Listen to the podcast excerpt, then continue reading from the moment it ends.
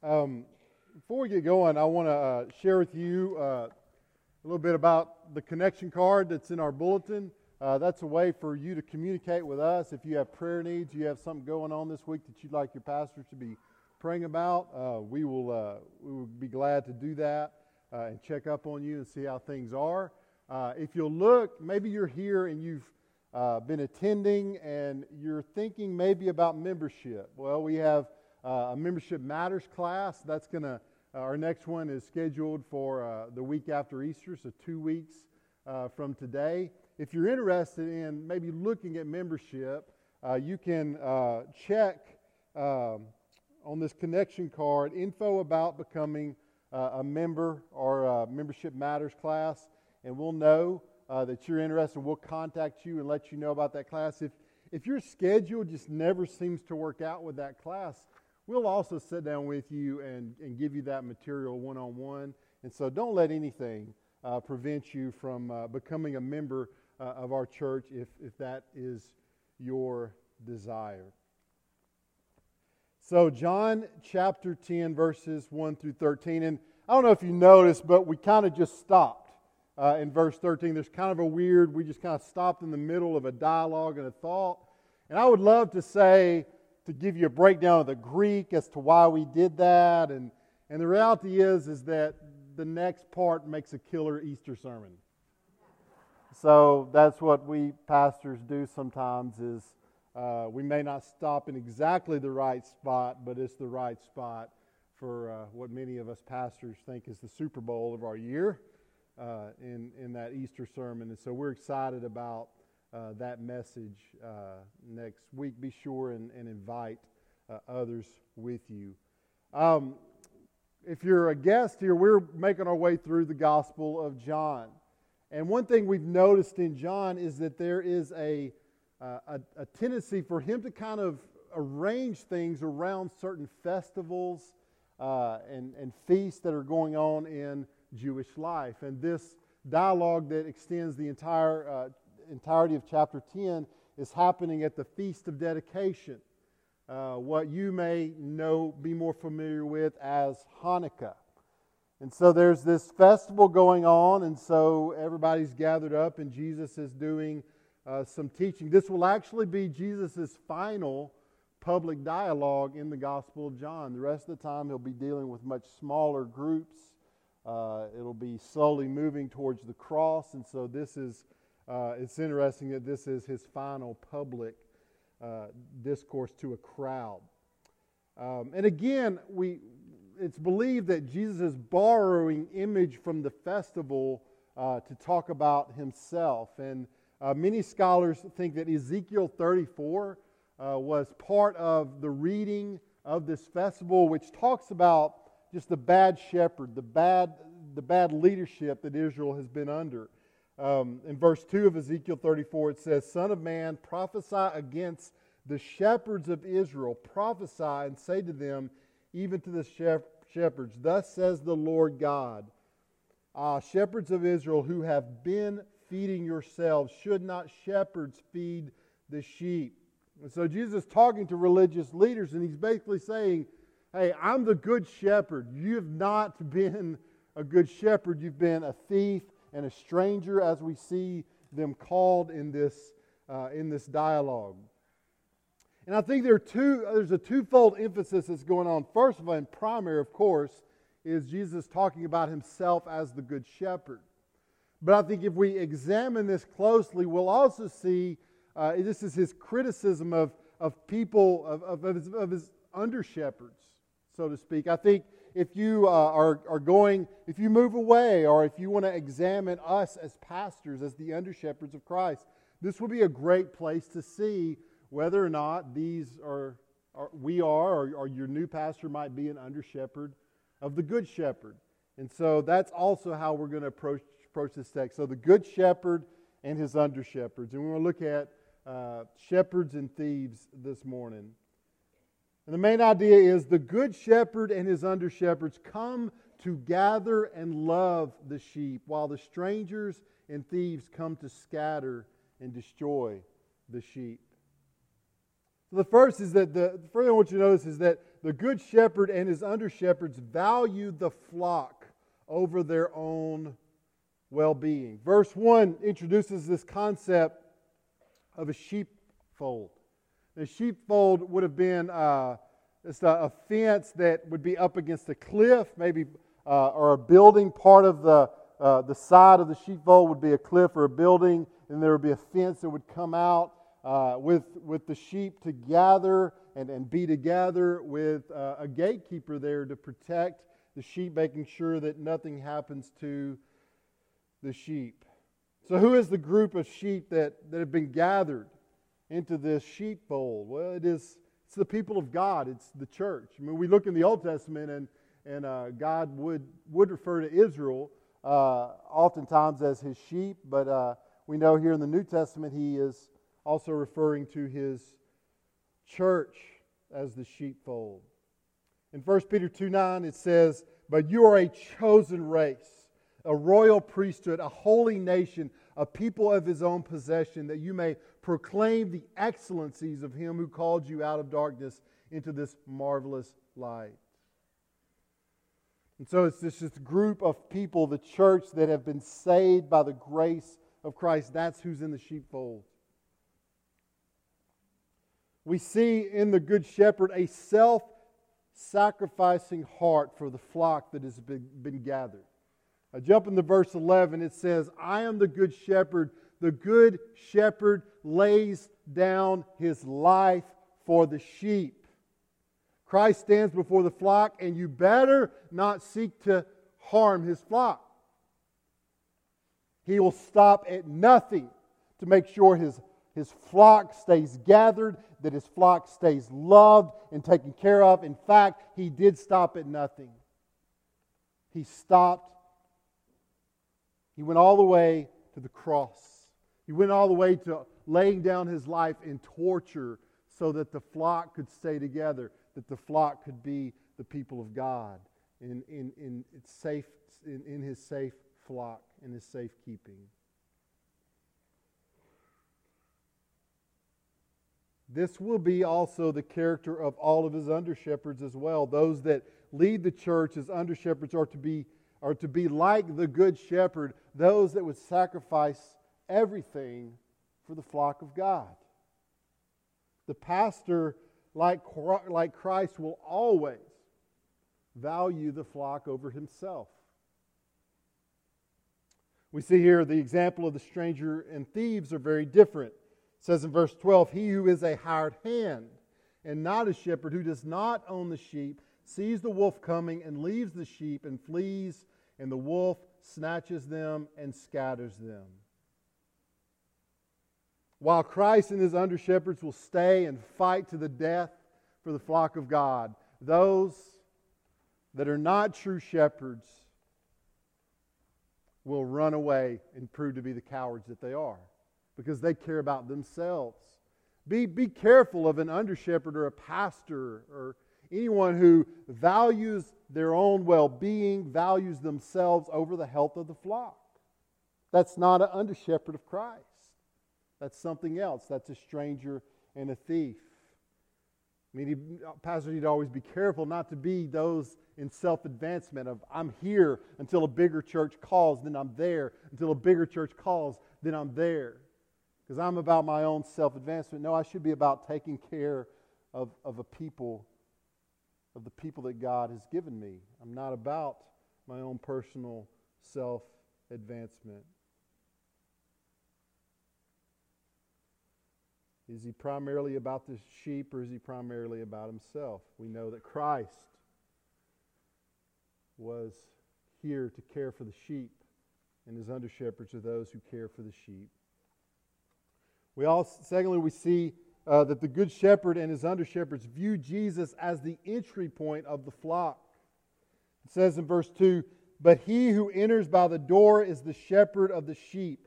To him the gatekeeper opens. The sheep hear his voice, and he calls his own sheep by name and leads them out. We see here that those who enter by the door are the true shepherds.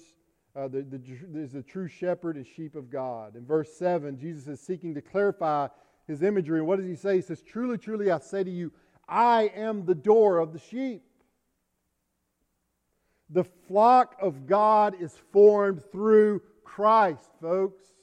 He is the door. There is no other way into the flock other than through the work of Jesus Christ.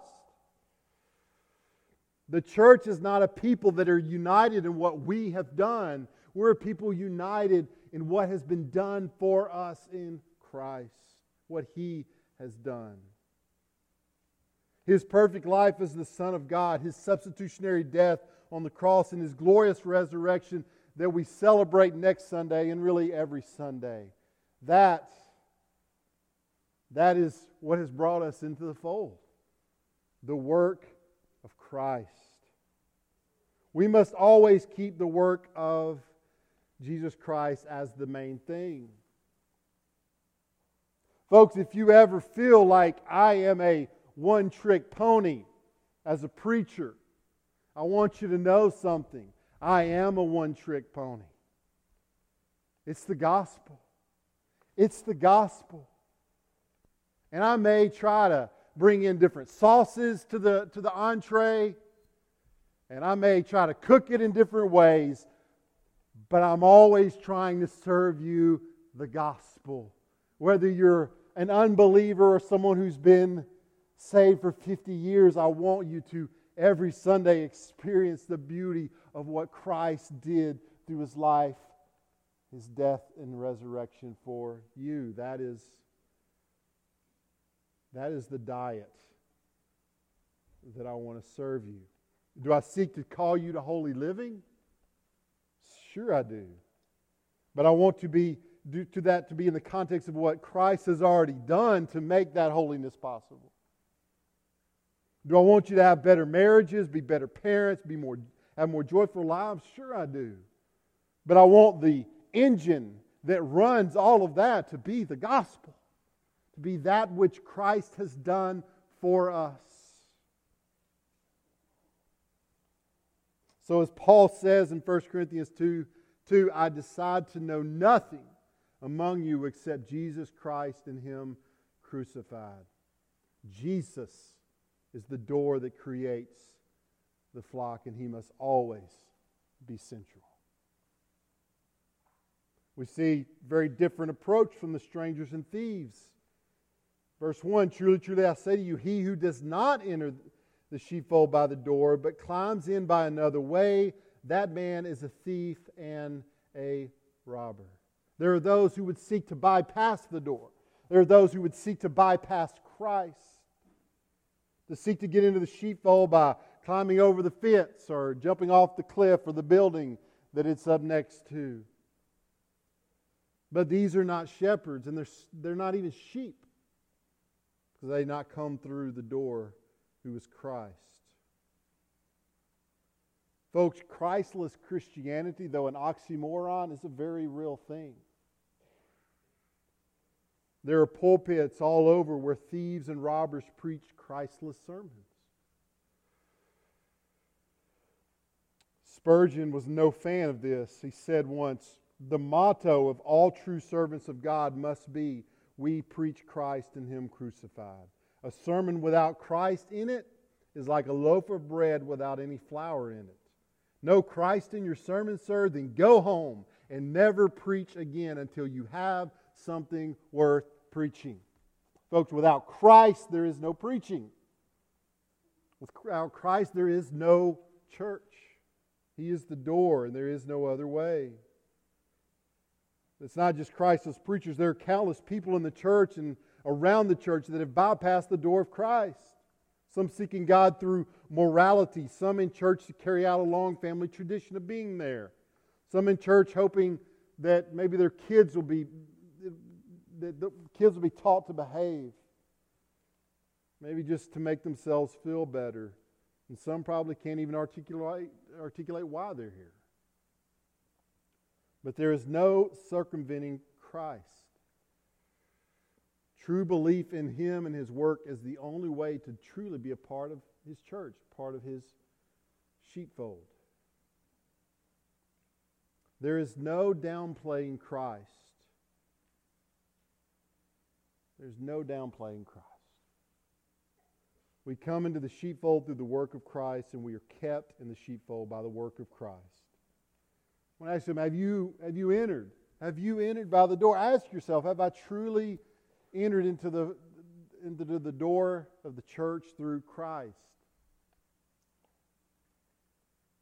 Or did I try to come in a different way? It's a big question, something you should ask. Ask yourselves, maybe, maybe you have trusted in Christ, but have you been baptized? Have you made that public? Uh, that is what baptism is for, is to announce to the world that you have trusted Christ.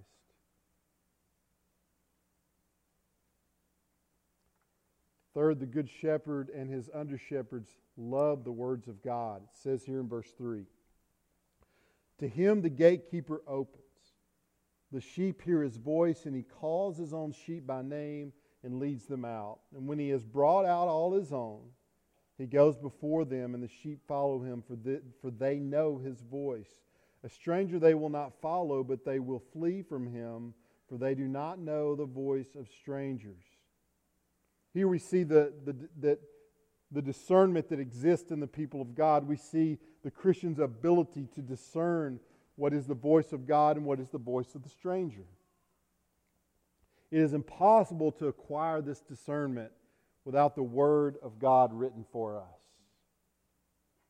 Scripture defines what is true and what is false. Jesus prays later in John 17 17, sanctify them in the truth. Your word is truth.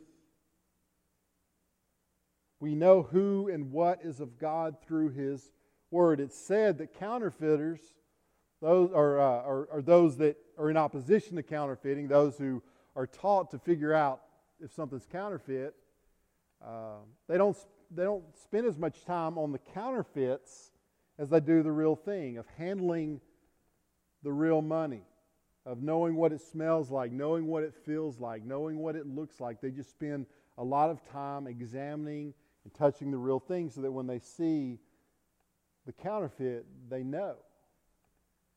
So it is the same way with, with, with the Christian. When we spend time in God's Word, illuminated by the Spirit, this is how we know the voice of the shepherd.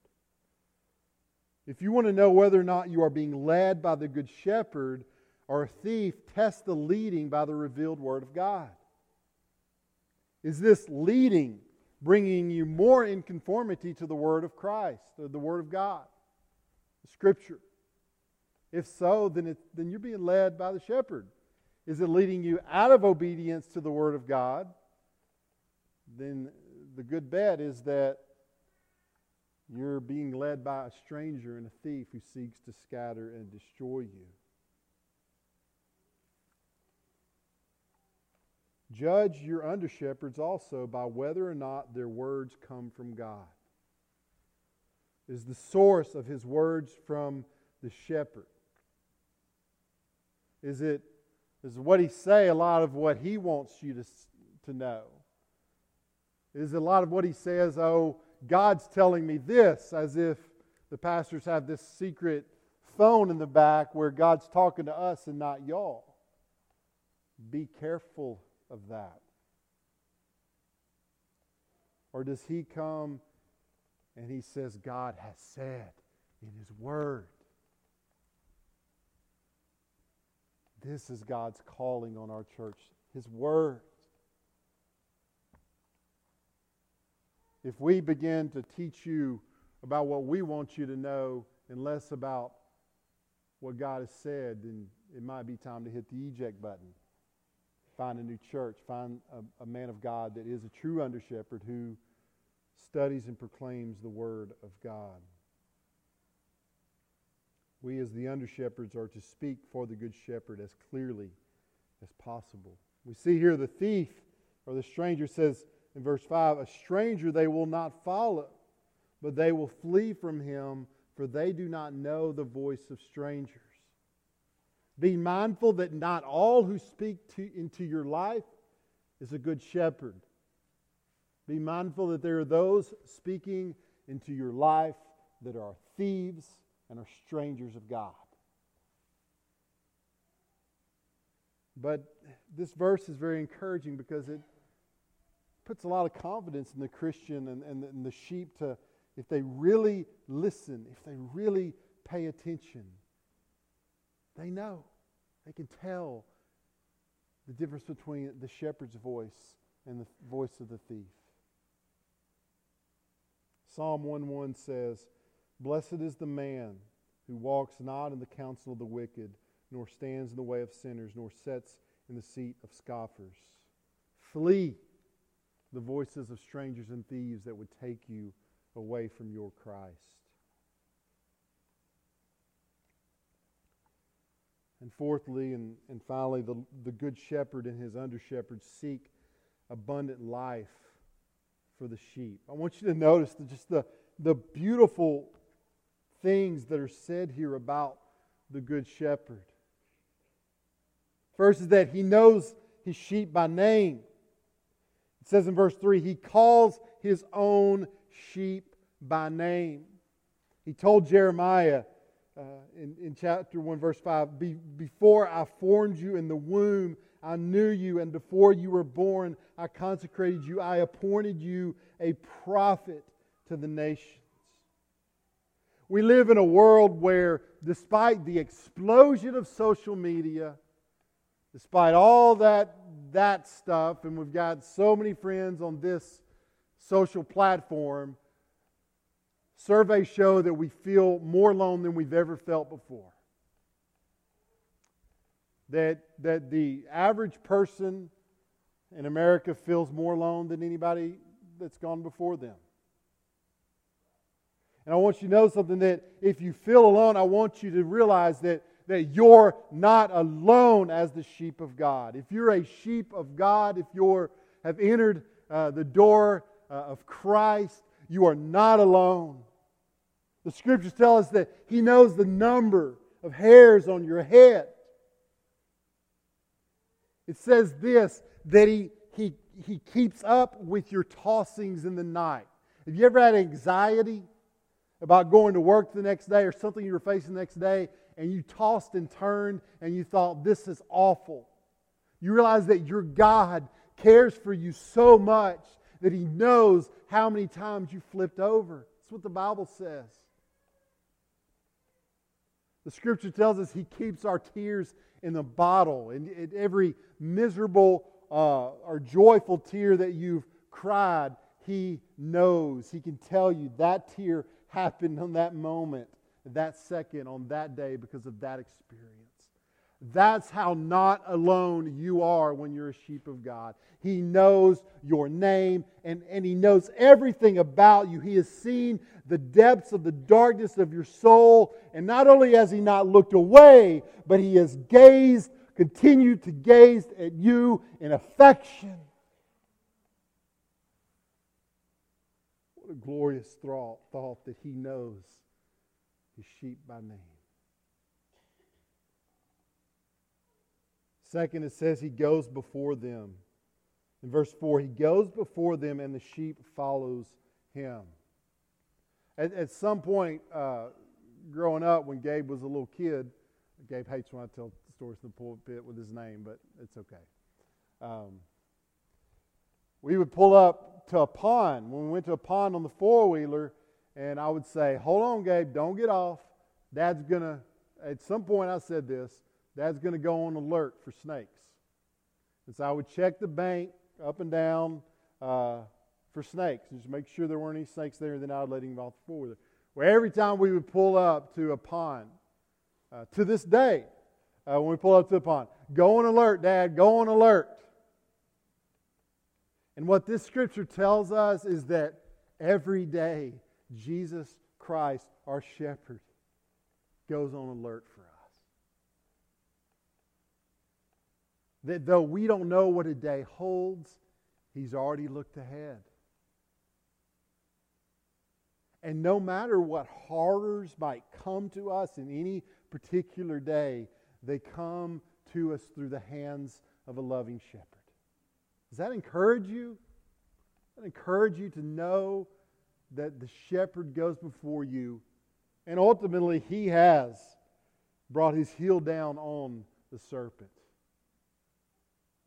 So ultimately, no harm, eternal harm, can befall those who are his shepherds because he has put his foot, gone before you and put this, his foot on the serpent.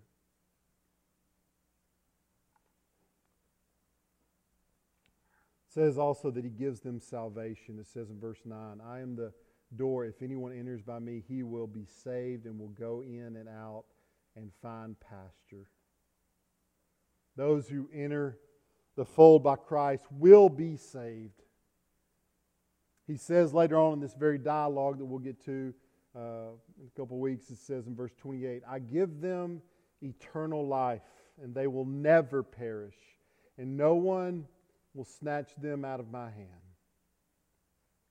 That for the for the shepherd, for the sheep of God, that yeah, we may experience temporary hardship, but nothing can take us out of the eternal safety of being a sheep of God. What a glorious thought.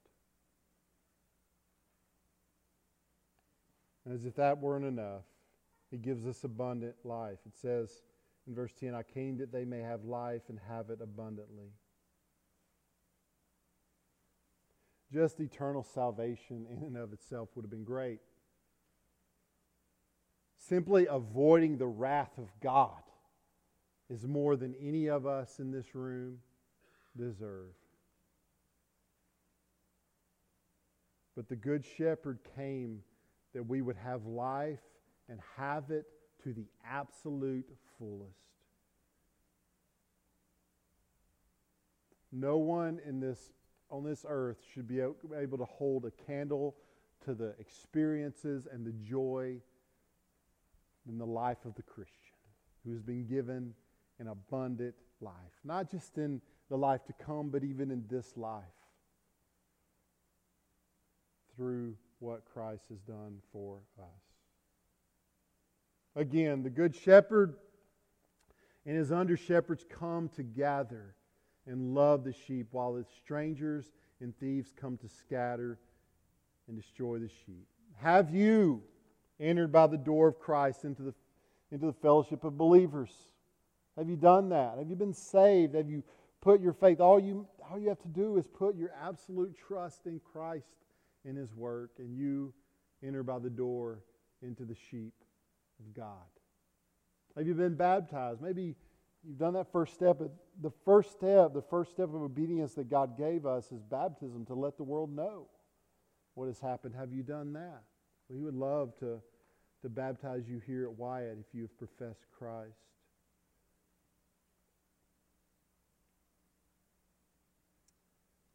Be mindful. Be mindful of who you follow.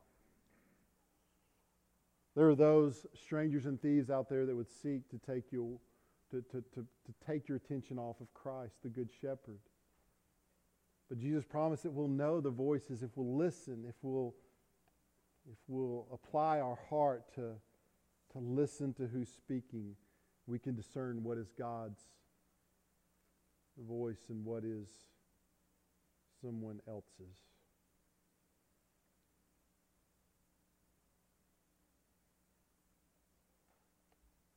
Be mindful and pray for your under shepherds. Pray for us as pastors that we'll be great representatives. We'll never be as perfect as Christ, but help us pray for us. Um, if you see us straying, call us out on being a good under shepherd of the Good Shepherd. Please pray for us as pastors as well. I'm going to ask you to please stand as our musicians come and however God has spoken to your heart through His Word, uh, you can respond. I'll be I'll be down front here. I uh, would love to talk to you about baptism or salvation uh, or anything. Um, let's pray. Dear Heavenly Father, God, we thank you for Christ, the Good Shepherd. God, we thank you for sending him so that we could have life and have it abundantly.